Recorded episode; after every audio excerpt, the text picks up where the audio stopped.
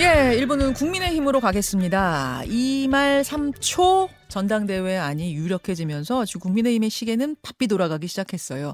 당권 주자들 지역 돌면서 당심 잡기에 나섰는데요. 오늘은 광폭 행보를 이어가고 있는 안철수 의원 만나보겠습니다. 아, 안철수 의원님 안녕하세요. 예, 안녕하셨습니까? 요즘 굉장히 바쁘시더라고요. 예, 바빠야죠.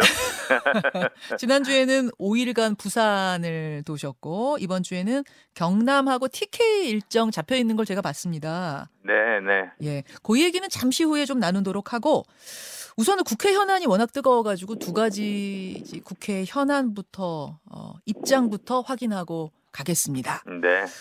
우선 이상민 장관 해임 건의안 야당이 단독 처리를 했고 대통령실은 거부를 했고 민주당에선 탄핵소추안도 검토 중이라고 하고 이런 상황에서 국정조사는 어떻게 할 건가? 국민의힘 보이콧하는 건가? 참여하는 건가? 아직 결정이 최종 결정은 안 난 것 같아요. 안철수 의원 개인적으로는 어떻게 보십니까? 어, 제가 사실은 이 점을 우려를 해서 어, 사태 초기에 예. 어, 이상민 장관께서 먼저 수습 후에 자진 사퇴하는 것이 좋겠다. 어 그런 말을 했습니다. 자진 사퇴 얘기하셨었죠. 예, 예. 예. 어 그게 사실은 뭐 법적인 책임을 지라는 게 아니고요. 음. 어 정치적인 책임을 져서 대통령 부담을 덜어드리는 게 정무직의 숙명이거든요. 어. 어 그다음에 또 제가 그때 생각했던 것이 만약에 그러지 않으면 반드시 민주당이 해임 건의안이냐 탄핵 공세로 어 이런 정쟁의 불씨를 살리는 데 쓸 거다 저는 이미 예측을 했습니다. 음. 근데 뭐 불행하게도 어쨌든 어 지금 어 이대로 가고 있는 것이고요. 근데 음. 또 국정조사 합의를 했지 않습니까? 예, 예. 어 그래서 이제 국정조사 합의라는 것이 진상 규명하고 그래서 책임자를 구별해서 처벌을 하고 재발 방지를 하는 것이니까 네. 아 그러면 이제는 국정조사 그 결과에 따라서 어 뭐 법적인 책임이 없더라도 그때가 이상민 장관께서 어, 정치적인 책임을 지고 자진사퇴하는 것이 어, 그게 적절한 수순이겠다. 저는 그렇게 생각해 왔습니다. 그런데 음. 엉뚱하게 갑자기 해임 건의안을 이렇게 냈단 말이죠. 그래서 저는 이게 어, 민주당의 스텝이 좀 꼬였다고 생각합니다. 아, 민주당 스텝이 꼬였다고요? 예, 오. 오히려 어, 국정조사를 안 받을 거라고 생각하고 먼저 페이크 액션을 취하고 어, 그러니까 어. 할리우드 액션을 취한 다음에 어, 저희 당이 안 받으면은 네. 그, 그때 이제 탄핵 어, 그, 아, 해임 건의안을 발의하려고 했는데 어. 저희 당이 받았단 말이죠. 아, 그렇게 된 어, 거라고 지금 해석을 하시는군요. 좀 당황해서 꼬인 거 아닌가 싶고요. 아, 설마 주호영 원내대표가 이걸 받겠느냐 했는데 받았다, 이렇게 지금 허를 찔렀다 이렇게 보시는 거예요? 어, 저는 뭐 그런 해석도 가능하다고 봅니다. 아, 그리고 또, 또 하나의 이유로는 예. 저는 민주당이 가장 두려워했던 것이 무엇일까? 그건 이상민 장관이 자진사퇴하는 게 가장 두려웠던 것 같습니다. 어... 그래서 자진사퇴하는 거를 막으려고 급하게 이렇게 해임 건의안을 낸 것이 아닌가. 어, 그래서, 어, 어 이런 상황에서는 사실은 이제, 어, 사퇴하면은 네. 굴욕으로 보이고, 네. 거부하면 오기로 보이고, 이렇게 만든 거죠. 그러니까 네. 계속 정쟁의 불씨를 살리려고 지금, 음. 어, 그런 의도로 한 것이 아닌가. 어, 정쟁의 불씨를 어, 그래서 살리려고. 참, 어, 지금 국민들이 네. 경제도 어려운데 네. 국회에서 이렇게 정쟁만 하고 있으니까 저도 음. 어, 국회의원의 한 사람으로 죄송스럽고 음. 안타깝습니다. 그러면 국조는 일단 뭐 참여해야 된다고 보세요? 아니면 보이콧해야 된다고 보세요? 저는 뭐 그럼에도 불구하고 어, 일단 서로 합의하고 책임 있는 여당으로서는 어, 국조는 해야 된다고 그렇게 된다. 생각하고 있습니다. 아, 참여해야 된다. 장제원 의원은 이거 국조 합의해 준 거, 주호영 원내대표가 합의해 준 거 잘못한 거다. 겉멋 패션 정치한 거다. 굉장히 강하게 공개 비판을 했던데 그건 어떻게 생각하십니까? 어, 저는 저 여론조사를 보면 거의 칠십 퍼센트 국민들이 어, 국정조사를 해야 된다고 말씀들을 많이 하시는데요. 예, 예. 거의 예외가 없습니다. 근데 음. 여론조사에서 칠십 퍼센트가 넘어간다는 말은 거의 대부분의 국민들이 어, 바라신다는 이야기거든요. 어... 그러면 사실 책임 있는 그런 정부 여당으로서는 예. 어, 그걸 그대로 국민의 뜻에 따라서 수용하는 게 저는 옳다고 생각합니다. 아, 그거는 맞았다고 보시는 거군요. 네, 그렇습니다. 그 겉멋 패션 정치다라고 장제원 의원이나 또 혹은 김기현 의원도 굉장히 강하게 비판하셨던데 그것은 동의하기 어려우세요? 그러니까 뭐 여러 정치적인 그런 뭐 상황에 따라서 어, 그렇게 뭐 서로 다른 의견을 가질 수는 있는 것이죠. 음. 알겠습니다. 자, 하나만 더 체크하고 당내 얘기로 가겠습니다. 내년도 예산안, 민주당에서는 내일까지 합의되지 않으면 민주당 안을 단독 처리하겠다 이런 입장입니다. 한 번도 야당 예산안으로 단독 처리가 된 적은 없었어요. 만약 하게 되면 사상 초유인데 어떻게 생각하세요? 네, 그건 정말 저 말이 안 된다고 생각합니다. 대통령을 뽑은 것이 어, 그 국민들의 그 의사 아니겠습니까? 그러면 음. 그 국민들의 의사를 존중해서 예. 예전에도 보면 여소야대가 있었습니다만 최소한 대통령 임기 일 년 차 때는 개혁의 골든타임으로 어, 그 대통령이 하고자 하는 일들을 허용하는 게 오랜 정치의 관행들이었습니다. 음. 근데 그걸 완전히 깨겠다는 건 어, 그건 어, 굉장히 무리고 오히려 국민들의 여론의 역풍을 받을 수 있다고 생각합니다. 역풍 불 거다. 아니 만약 진짜로 야당 단독 처리 이루어지면은 진짜 초, 사상 초유의 준예산 사태로 가는 건가요? 야당 안으로 가는 거죠. 그러니까요. 아, 야당 안으로 가게 되는 거군요. 준예산도 예, 아니고 그렇게 예. 되네요. 통과가 안 되면 그러네요, 준예산으로 진짜. 가지만 예. 야당 안으로 가면 그건 더 최악입니다. 알겠습니다. 그런 상황 지금 현안에 대한 입장부터 확인했고요. 안철수 의원과 함께 당내 이슈로 좀 넘어가 보지요. 어, 지난주에 이제 부산 가서 시민들 특히 당원들 많이 만나셨을 텐데 지금 전당대회 앞두고 있어서 여러 가지 당부들 하시죠. 뭐라고 하시던가요? 예, 뭐 부산은 아무래도 제 고향이어서 좀 남다르고요. 네. 어, 제 할아버님이 부산 상고 나오시고 아버님이 부산 공고 나오시고 음. 제가 부산고등학교 나와서요. 예. 어, 저희 집안이 다 부산고등학교인데요. 아. 어, 그리고 또 제 아버님이 평생 의사로 봉사하시면서 올 봄에 돌아가셨을 때 여러 언론에서 감사하게도 어, 부산의 슈바이처라고 또 말씀도 음. 해주셨지 않습니까? 예, 예. 어, 그래서 저한테는 각별한 곳이고 음. 이번에 그 당원분들하고 스킨십하면서 네.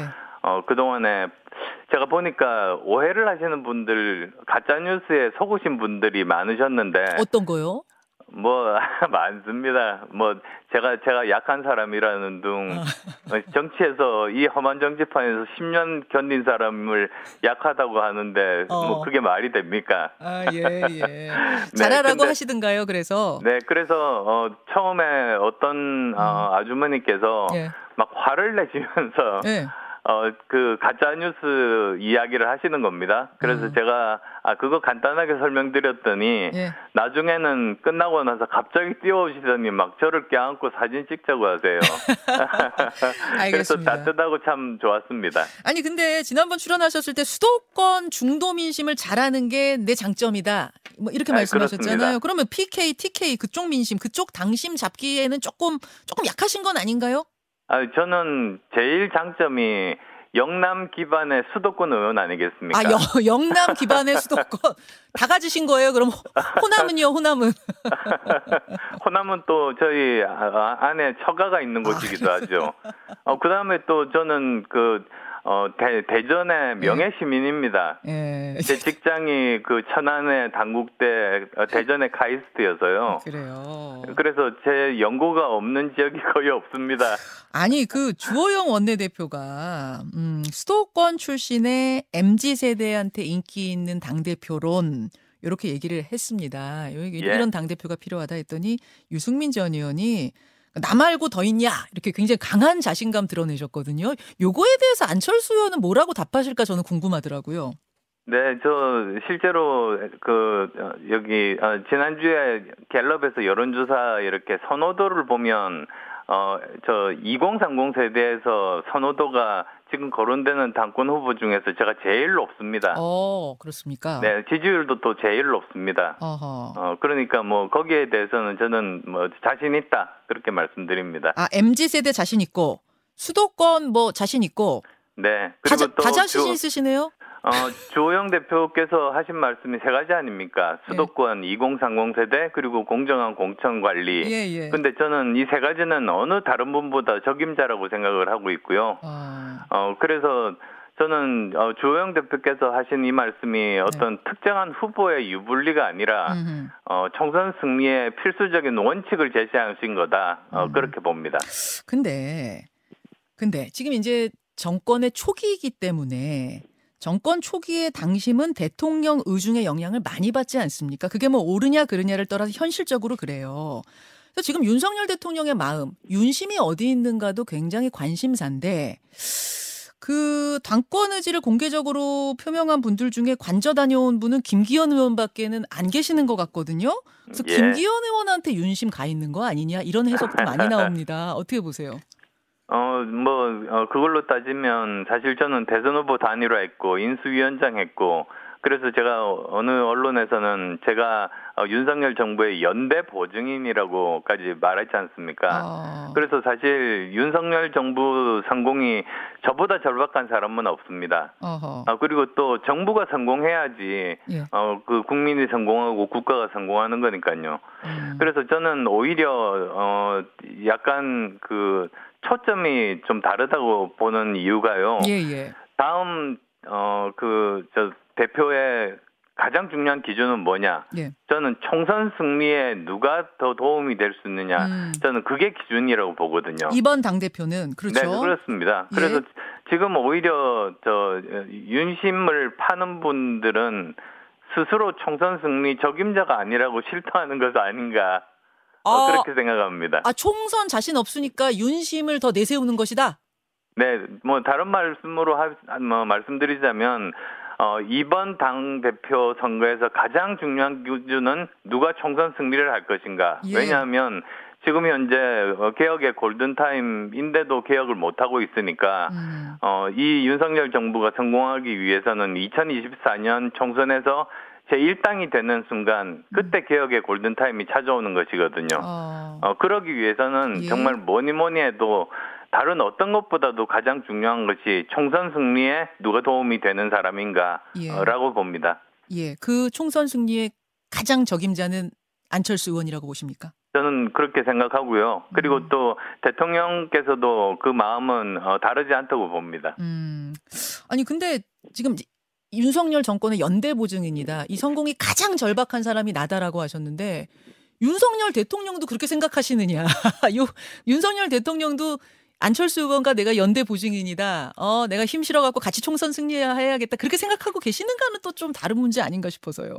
뭐 저 사람 마음을 어떻게 알 수 있겠습니까만은 예. 어, 저는 그렇게 생각하신다고 어, 봅니다. 음, 관저도 한번 다녀오셔야죠. 음, 뭐, 저 부르시겠죠. 아직 연락은 못 받으셨어요? 어, 저 아마도 이 여러 의원들, 뭐 예를 들면 어, 야당뿐만 아니라 여당 네. 의원들까지 포함해서 아마 결국은 다 부르시지 않겠습니까? 윤 어. 대통령의 가장 큰 장점이 네. 사실은 친화력과 돌파력 그 두 가지거든요. 음, 음. 어, 그래서 돌파력은 어, 이번에 어, 그, 그 화물연대 파업에서 예. 보여주셨고 예. 어, 친화력은 아마 앞으로 본격적으로 관저 정치를 하실 거라고 봅니다. 어, 안철수 의원이 굉장히 훌륭한 분이지만 대선 주자급이기 때문에 대통령실이 좀 부담스러워하는 건 아니냐 이런 당내 분석, 평가 이건 어떻게 보세요? 저는 그것도 참 한가한 생각이라고 어. 어, 그렇게 보고 있습니다. 왜냐하면 예, 예.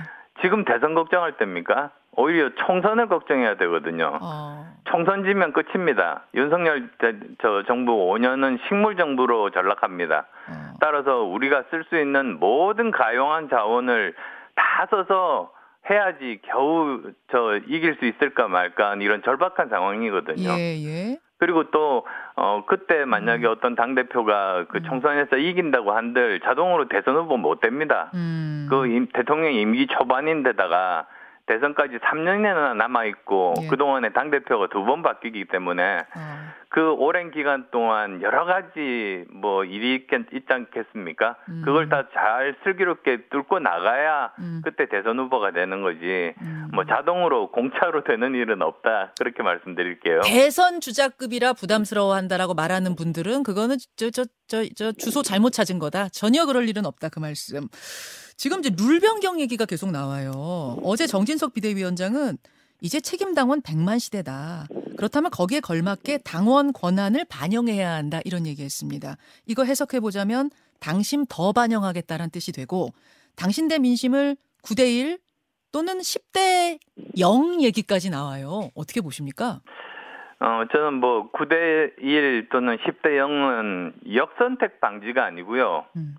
국민의힘 지지층 배제하는 거라고 봅니다. 어, 그게 무슨 무슨 말씀이실까? 아니, 당심을 뭐 구십 퍼센트 백 퍼센트 반영한다는데 그게 아니라고요?